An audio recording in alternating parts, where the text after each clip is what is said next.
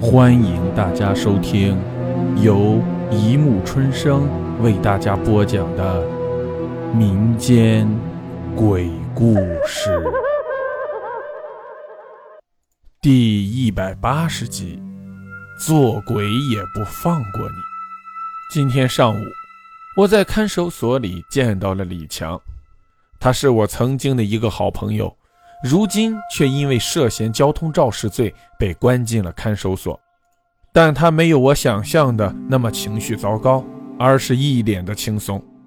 接着，我才慢慢的知道了他的故事。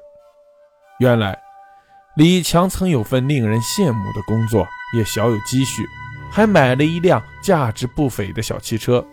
可是，三年前，他却突然卖掉爱车，并辞了职。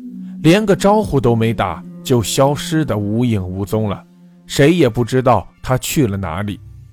今天我终于知道，他这三年来一直在逃亡。他曾先后去过很多地方，却每天都过得像老鼠一样躲在洞里，因为白天他不敢抛头露面，他怕看到警察。他说他一看到警察就会心惊肉跳。就以为他们要抓他，可是不工作不赚钱，再多的积蓄也有花完的一天。于是，一年前他才不得不去找了份工作。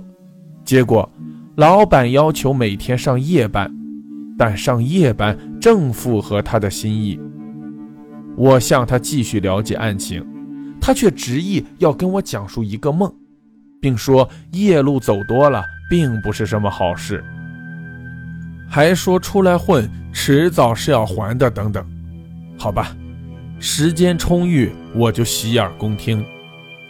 他说，半年前的一个午夜，他骑着摩托车回家，朦胧的月光笼罩着空旷的马路，万籁俱寂，但他无心欣赏美丽的夜色，只顾一路前行。突然。远处出现了一个白色的身影，他起初怀疑是自己看花了眼，走近一看，果然是一个人。从背影看，还是一个年轻的女人，披肩长发，一身白衣。于是他便放慢了车速。当他与她擦肩而过的时候，忍不住回头看了他一眼。这一看不要紧，他几乎被吓得魂魄出窍。是他？怎么会是他？他肯定死了。即使他没死，又怎么会跑到与事发地相隔千山万水的这小地方来呢？肯定是长得像。但不管是还是像，他都不敢停留，一加油门便想向前冲去。大哥，大哥。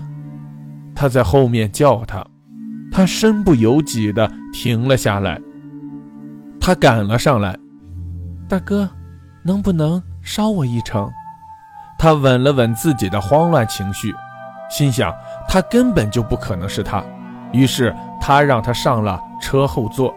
他感激地说：“谢谢大哥。”可是他还是心有余悸，不敢和这个女的说话。到了一个岔路口。这个女的说：“大哥，停一下，我就在路口下，我家就在前面的小王庄。”下了车，他又说：“谢谢大哥。”然后走向岔路。李强一愣神儿，他就没了人影。可是第二天，在同样的时间、同样的地点，李强又遇见了他。这次，李强主动停车带他。李强问他。为什么每天这个时候都在路上走？他说他在镇上的服装厂上夜班，下班要回家。他也问李强同样的问题。李强说跟他一样，也是上夜班，下班回家。到了岔路口，他要下车，李强要送他回家，他未同意，固执的下了车，走向岔路。又在李强一愣神的功夫，他又没了踪影。第三天。在同样的时间、同样的地点，李强又与他相遇。这回李强说：“你一个女孩子在这夜深人静的马路上走太危险了，从明天开始你下了班就在你们厂门口等我，我去接你，然后把你送回家。”他说：“没事的，你每天在大路上捎我一程就可以了。”又到了岔路口，他依然坚持不要李强送他回家，固执地下了车，走向岔路，又很快便没了人影。从此，李强每天夜里都会在相同的时间、相同的地点与他相遇。后来，他们竟然相爱了。此前，李强每天几乎都是在恐慌和不安中度过。可是，自从路遇他后，李强的精神面貌焕然一新。李强暗地里发誓要忘记过去的一切，开启新的人生。从此，李强每天都盼着白天快快过去，夜晚快快来临，因为夜晚给了他希望，给了他快乐，给了他幸福。当他坐在他的后座上，搂着他的腰，小鸟依人的靠在他的后背上的时候，他简直幸福的要醉了。一个月前的一天晚上，又到了岔路口，李强想停车让他下来。他轻轻拱了李强一下，低声说：“今晚我不想回家。”李强心领神会，一加油门，车欢快地向前冲去。水到渠成，顺理成章。在李强的租住屋里，他们做了他们该做的事。势必，李强满足地回味着刚才的美好，但不久却听到他在轻声的哭泣。李强便急忙问他怎么了。他说：“我我想跟你说件事。你还记得三年前的那件事吗？